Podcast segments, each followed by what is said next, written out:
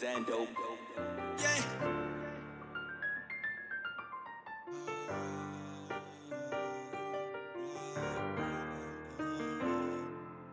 It's how I gotta come in. Tell my niggas nigga won't cry for me. I cannot give it again. Hey everyone, welcome to the bleeped version of Two White Folks. Thanks for being here. There will not be any curse words in this version, except for in the music, because we're not going to edit the music. Um, but we're going to jump into Linnentown Part 1. But let me bounce back on some new shit. I gotta drop some music. Same niggas that hate me, listen on daily. They all shit calling me crazy. Pharmacy on the run, all they fuck nigga done. I'm your OG, my son, my nigga. Know I like you the one that started it, nigga. Friend, see all you niggas follow. when I met Geneva, she was the first. I, I had no idea that I was going to meet any of the residents, and meeting Geneva first has to be the best person to meet first because her mind and her memory is so sharp. and She's so full of life. The first thing I didn't know the name of the neighborhood. Yeah. Uh, I had I had just simply called it the Jeruel neighborhood because there was a prominent black school there called the Jeruel Academy. Hmm. They taught Greek, Latin, all the way to textiles and farming. But I just used that as a placeholder because I didn't know what to call the neighborhood. And Geneva told me Linnentown, and that was the first time I heard the name. But when I repeated it back to her, I said Lennonton. And she said, No, no, no, you say it like a white man. It's Linnentown. And it was such a beautiful correction for me. And I've been thinking about it ever since of how the spelling of the neighborhood name and how you say it. She said you you spell it like it sounds.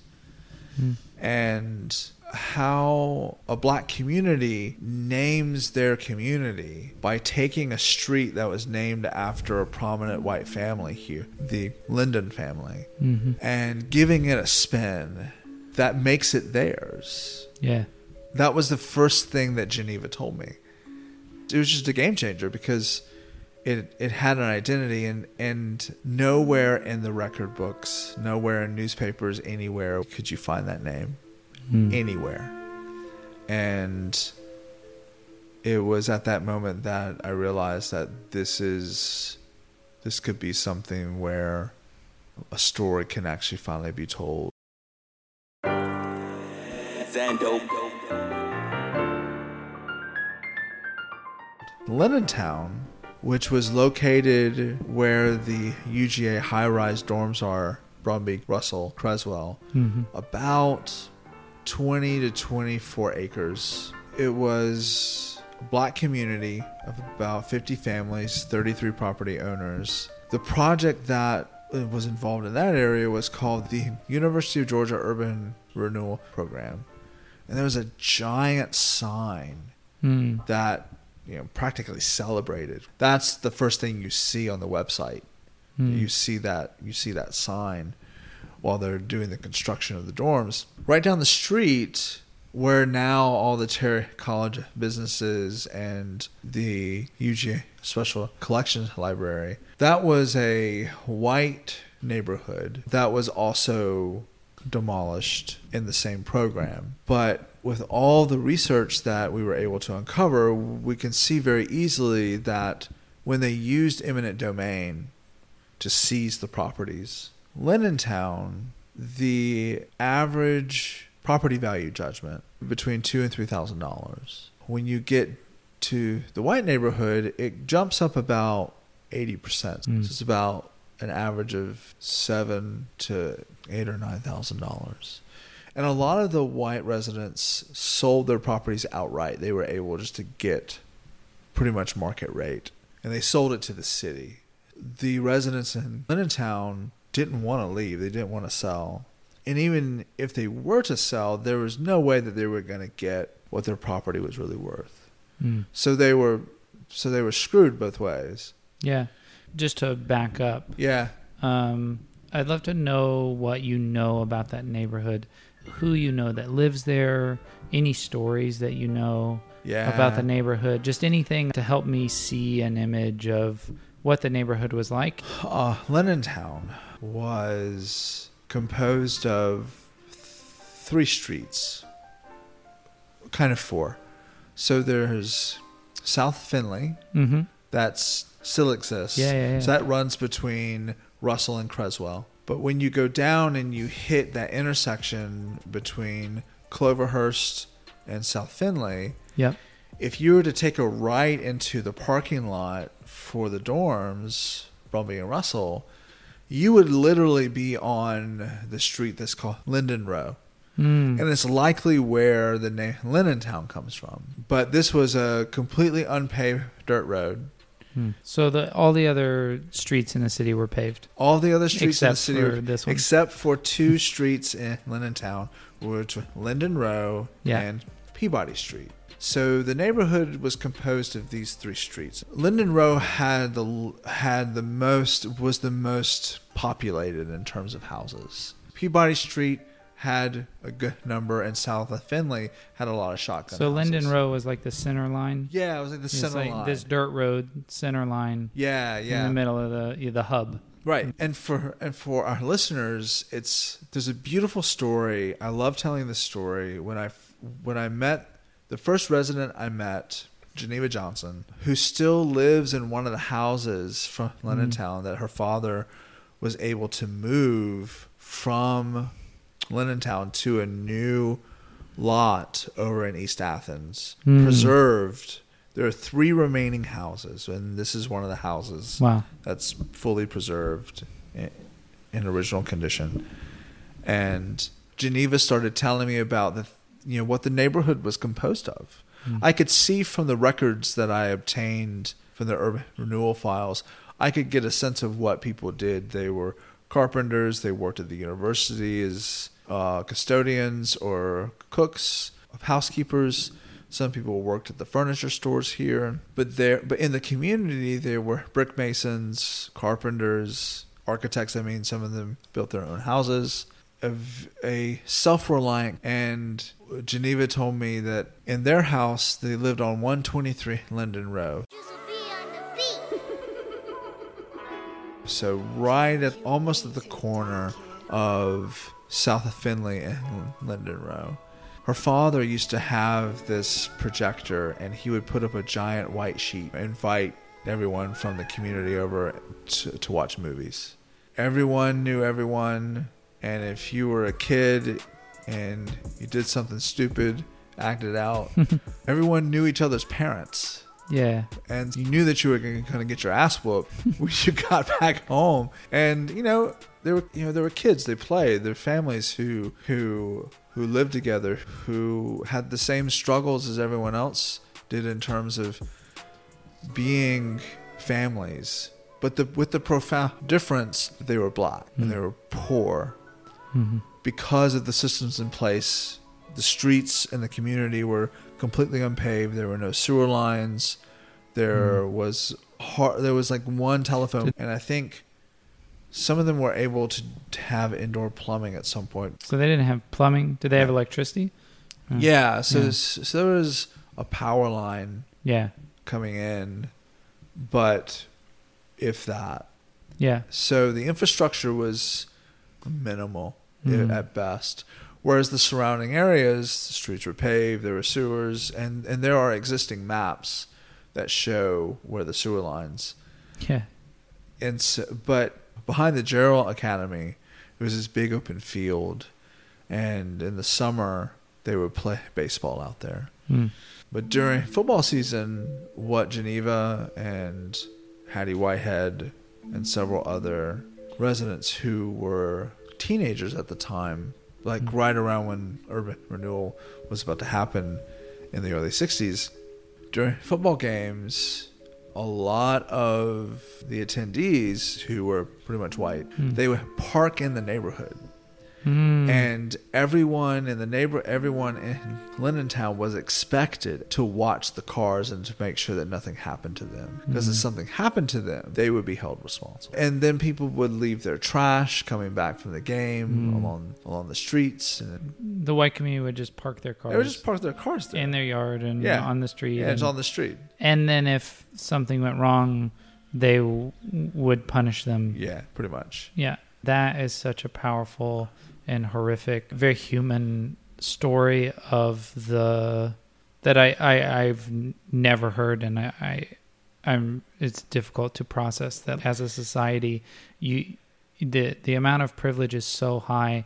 Like you just you couldn't do that today, Right. and we do it in different ways today that aren't this. But but like I just can't imagine pulling up in someone's yard and then just being like, "Hey, watch my car." That's it. That's If some- exactly it. It's like what? No, I'm not gonna watch your car. Yeah, I mean, just like Jesus. But it, but then it was literally Hmm. yes sir, yes ma'am. Yeah, yeah, yeah. And in that, in that, and when I say it like that, I really do mean like yes, master. yeah, yeah. Like you're still, you're still practically a slave in in that interaction. Yeah, and I, I remember reading John Muir has his journal where he. Have you read his journal when he walks Mm. no, through but I've Athens? heard, yeah, Yeah, he talks about Athens, and I've got it in my room. yeah. well, Um, But he talks about his the things he talks about in Athens was that he was shocked by how well trained the black community was. well Athens. trained.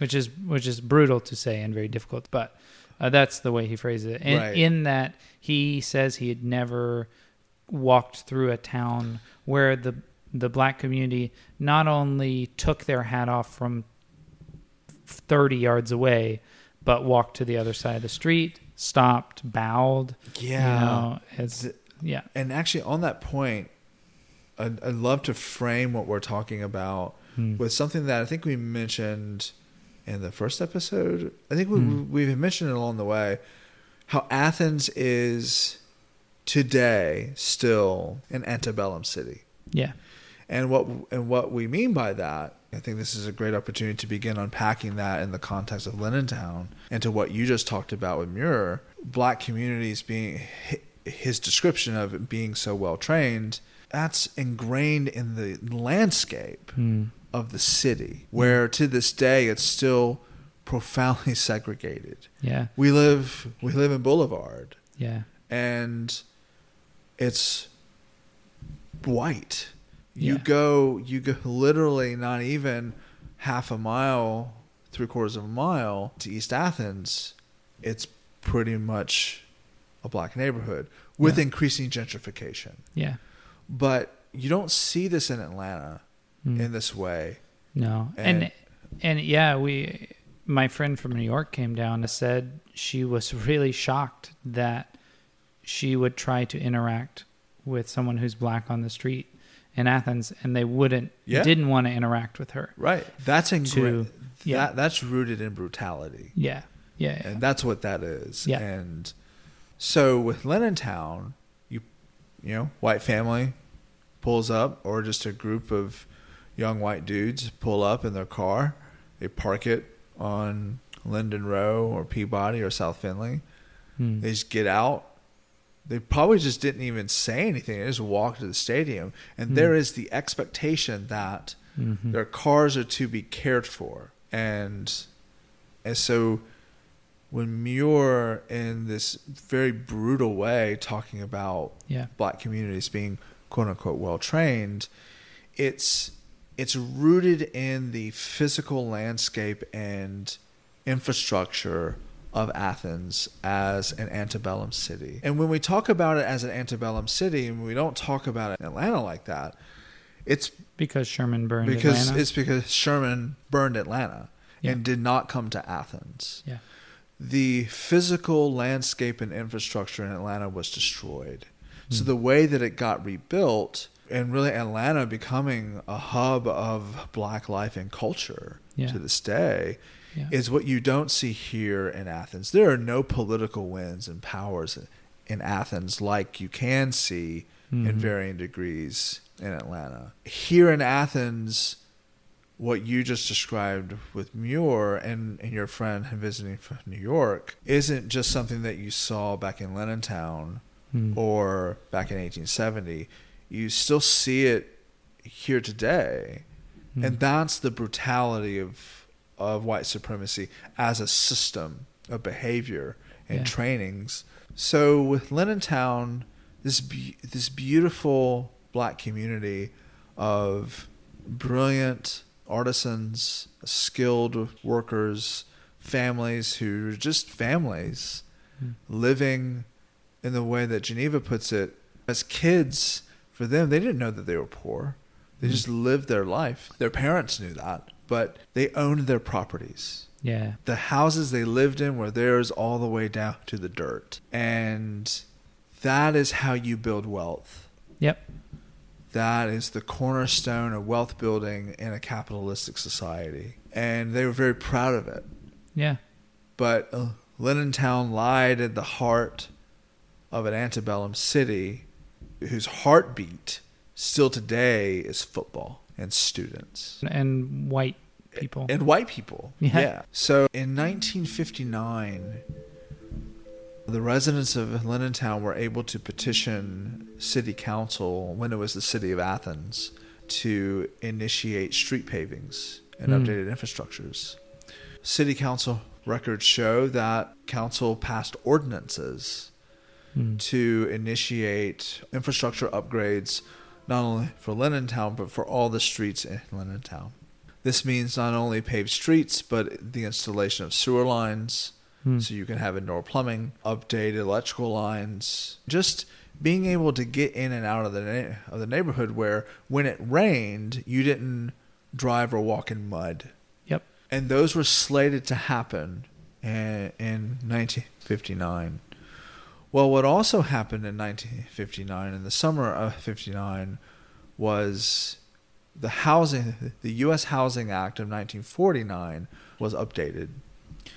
And it was updated by the federal government to allow public universities and colleges to take advantage of the urban of the federal urban renewal program, which was part of the Housing Act. Hmm. So before this, cities, municipalities were the only ones able to apply for these loan programs.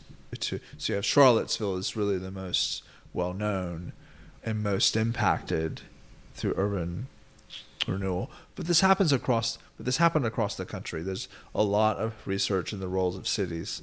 Hmm. But in 59 was the first time that universities could take advantage of this.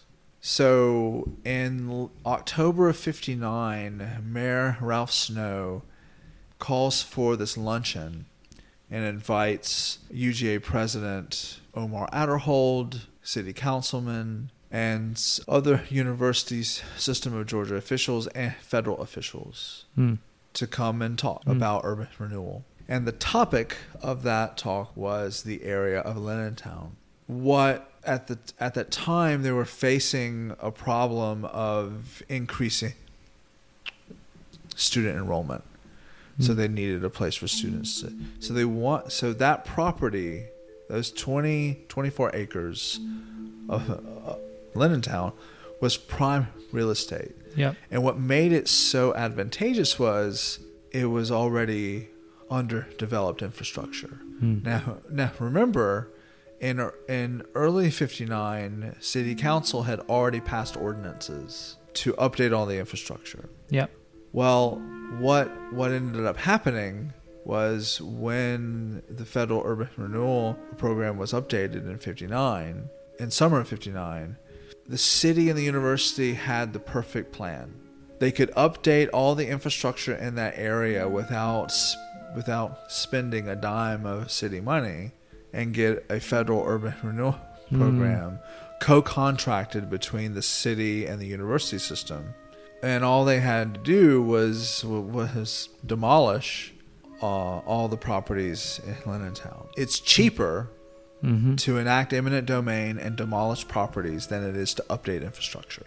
So in 1961, in August of 61, the city began doing family surveys. And we have all these records where they would get all the demographic information of the, Mm. of the families in these two areas. Again, there was a white neighborhood down the street that was also affected. Mm-hmm.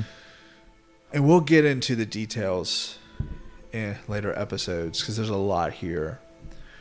But what happened in 61 resulted where the city of Athens and the University of Georgia was able to win a federal loan contract because they had all the political power, all the economic power, and all the legal power. U.S. Senators Richard B. Russell and Herman Talmadge, both ardent segregationists and racists. And their names, Russell's name is, is on several of our buildings at UGA. The city and UGA used the powers of the senators to expedite the application Hmm. for that program. And that was between 59 and 60. Mhm. So when 61 rolls around, when the project is initiated, Town has no idea what's about to hit them. When I was first talking to Geneva, she told me the story, and it will always be the story that really, to me, is the crux and what is so heartbreaking about what happened to Town, and I think is the example of what happens to pretty much any black community that gets overrun and erased. She described her father, six foot six black man, fit, proud property owner, worked at the fine arts building. She never she never seen him cry until one day she came home and Geneva was about 17 or 18. This was in 61. Just in tears and talked to his wife Carrie Lou and Geneva overheard Davis Johnson, Mr. Johnson, say that he had attended a meeting at the university where he and a couple of other folks were told that they're going to have to leave because of urban renewal. And Mr. Johnson said, "I don't I don't want to leave. I this is my property. I this is my home." His nickname was Snowball, and that's not an endearing nickname. Borders on being a kind of epithet. And Mr. Johnson said he was told by by one of the white men there. Snowball, you ain't got a choice. That right there, that statement right there, you don't have a choice, is the essence of urban renewal. It is the essence of Jim Crow segregation, redlining, lynching, slavery. All in that sentence. You're not a human being. You don't have autonomy you don't have a choice. Well, I mean, from UGA's perspective, this was a great business move. This was a great. No, it really and, was. And and I say this, Joey, this it was business. It was business. It's, it was legal. We Yep. did it legally.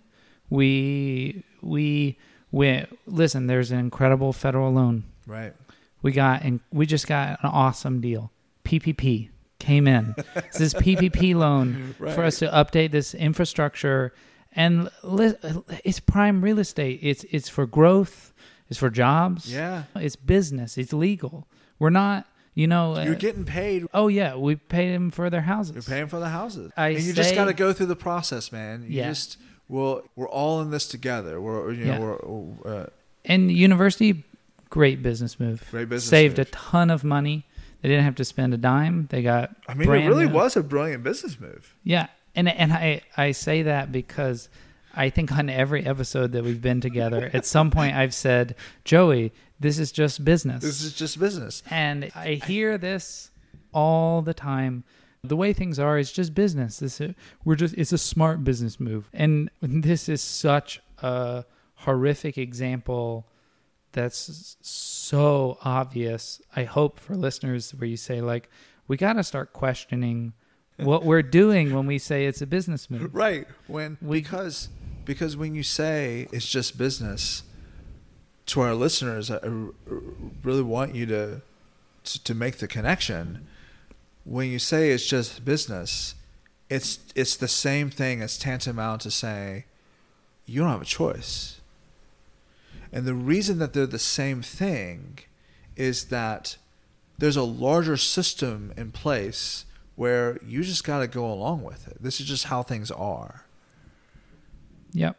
And and I think dehumanizing. It's You know, so you, fundamentally dehumanizing. You, are not a human being. yeah, You're a resource. You're a resource. You're and and businesses talk about this all the time. Even it's this performance culture yeah, of human beings are resources to be used and they can be replaced. right. And we that is a white supremacy. that is literally the the terms used for slavery. Yeah, and so And we use them today in every single corporation, Google, Apple, um, b- banks in town. Uh, restaurants. And this is the perfect opportunity to introduce a term that I'll be using a lot when talking about Town. And as the show continues, Hmm. what you just described is de jure white supremacy. Hmm. So the term de jure, this is very important because when we when we talk about white supremacy and segregation, it's it's typically framed in terms of de facto, Hmm. that it's within our social sphere, our everyday lives, how we interact with each other. What Richard Rothstein does in his book The Color of Law is he flips this around and says that segregation as a as a social function is actually it's not primary. It comes out of the function of law and hmm. policy. So de jure segregation, what he talks about, is what sets the conditions, the economic, political, and social conditions Mhm. for the performative aspects of segregation. Yeah. And so what we did in in the Lenin project is expand this concept out to de jure white supremacy, and not just in terms of segregation, but all aspects of human activities in the United States, specifically with regard to racism and what you termed in the previous episode white priority. As I was going through the urban renewal files, all the program files, the budgets, policies, procedures, I had to pace myself because I couldn't digest what I was seeing in large amounts each day. As you look at it deeper and deeper, you see just how the university and the city they had all the advantage Mm. every single advantage to the point where you can you know you can see these same policies at work today Mm. how so quickly an area can be gentrified it's the same mechanisms Yeah, it's, it's business. it's business I'm just I'm making an investment. you're making an investment I'm making a you know it's uh, I had a really lovely chat with this older man in Boulevard, and huh yeah it's really sweet. He reached out and we're talking about the is our neighborhood segregated Yeah. campaign, and he said, I I think the only thing that will fix this is better education and and jobs that pay a living wage. hmm And I said, yeah, that's that's totally true if we don't change what we're currently doing.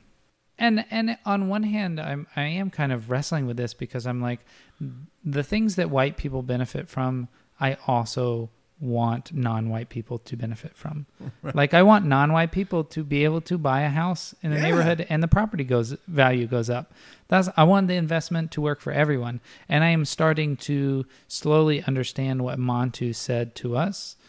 It's just I it really haven't understood until now. I'm beginning to little where he says either everyone is white yeah. or no one can be white. that's right. It is yeah.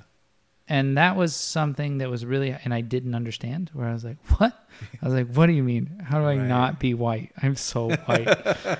And but I, I i'm starting he's like either and and i will continue to understand this the further i continue to see the world in in non-white ways. But it's like either everyone gets the privileges white people have. Right.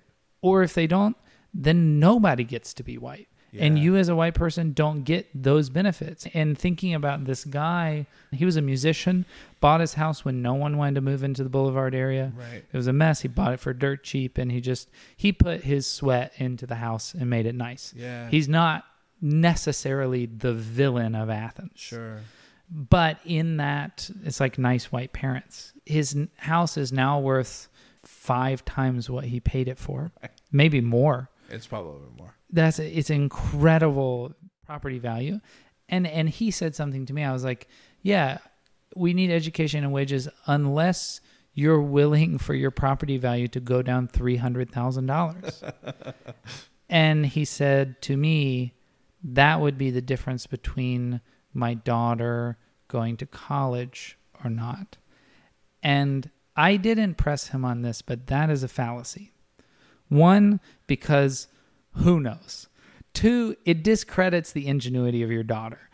Three, like the opportunities that sacrificing personal greed for a stronger community, Right. what that presents, we don't know and will be so much more fruitful and and awesome. Well, uh, but the thing is, is that what you're talking about with the guy that you ran into, Hmm. he's building wealth. Yep. And this is exactly what the 33 property owners in Hmm. Town were doing. So for our listeners, it's like for a moment, just think. And Kelly Kelly Girtz said this publicly. Imagine those dorms had never been built, and the city ordinance had been implemented. All of Linnentown received the updates, sewage, power lines, and those families stayed there for the 60 years in that area, So close to Sanford Stadium. so close to Sanford Stadium. They would be worth conservatively about half a million dollars each. each per house. Each per house, hmm conservatively. And that's not even including any kind of equity building of investments that the families might have been doing. That's just the property. And imagine having a, a premier grammar school Oh, that's In right. your right. neighborhood. In your neighborhood. with baseball field with Yeah. uh. The the properties would have been worth more than half a million. Oh, absolutely. So, so when you, so the neighbor that you ran into here, Yeah. Boulevard, is saying exactly what Linnentown lost. Now, when we talk about wealth lost to a black community, or to any community that's been harmed by an institutional actor, it needs to be also framed with respect to the wealth gained by the institutional actor. So wealth just doesn't go into the ether. What Town lost goes to the University of Georgia and to the city of Athens. That property over there, according to the tax assessor, with all the dorms and everything on it, is worth over seventy-six million dollars. Hmm. So over sixty years, that's an that's a that, that's a rate of return each year of about eleven percent. So that's seventy six million dollars Yeah, that was taken Yeah. from that black neighborhood. but that's not count. But that's not counting the tuition and the other expenses that the students Mm. over sixty years have brought to Mm. the city and to Yeah. the university because of those three dorms, including students. Tuition, going downtown, football games, all that revenue. Because of those three dorms, So centrally located. I would say, and someone's gonna think, call me out on it. I don't care. Um, conserv- conservatively, half a billion dollars. So I mean, just imagine that black neighborhood was able to have $76 million to reinvest yeah, and do what they want in Athens. right. And this is so important. Linnentown was a place where fifty black families were creating their history. But in the '60s, it was erased to the point where n- n- no one knew what Linnentown was, except for the elders in the black community. Choosing to be anti-racist, choosing not to be a white supremacist, when so many of us white folks are brought up in it and trained so well in it. Hmm. How do you unlearn that? Yeah, I don't. I don't. I mean, I, I, don't know how to earn, unlearn it. I, yeah, I am so white. I'm so southern, and as as much as I am Yeah, I started am this too. podcast to to try to f- figure out how to be a, a less racist white supremacist But I th- person. At, it's at the very least, it starts with white folks coming to white folks and having a call to action of going, let's stop harming our black neighbors. I mean, let's go back to what Montu said. It's perfect. hmm It's either everyone gets to be white or no one gets to be white. Yep. It's not working. It's not working, right? This co- our 2021 is not working. yeah. And if you think it is working, you are not spending time in areas where the people that you are making money off of are suffering Right. in this town. And and and making money off of by your by making your house tripling in value, Right. by your product being cheaper, hmm by your chicken being, you know, uh, cheaper per pound. Right. That you know, yeah, was like you got to start thinking By making sure your kid goes to the school where uh, he's not going to see people who's not like him. Yeah. Chase Uh, Street Elementary Yeah. has the most funding and the most competitive to get into. Oconee County looks really nice. Yeah. And, you know, it's one thing to, you know, there's a lot of UGA professors who, who's, you know, tout that progressive, hmm progressive line, and then they drive five, ten miles back to their Oconee County house where they can send their kid to a nice white school. Yep. And they take the tax dollars away from Athens Clarke County. hmm Um, Yep. Either we all get to be white and do that, or none of us get to be white and do that. That's a hard one. Yeah. That's a hard one. yeah. Yep. This was good. This was this felt Kato, you way too dope, kid.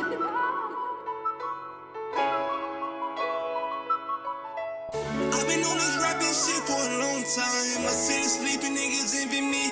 I got like four or five niggas trying to be like me. Yet I'm a whole new different league. I've been writing, switching my flows. Singing, rapping the low like galaxy. The music in this episode is brought to you by Athens rapper Lil Kel. Uh, we're going to post his Cash App below, so please send him some love and send him some money. Uh, thanks so much for being here, and we will be here next Thursday with Town Part 2.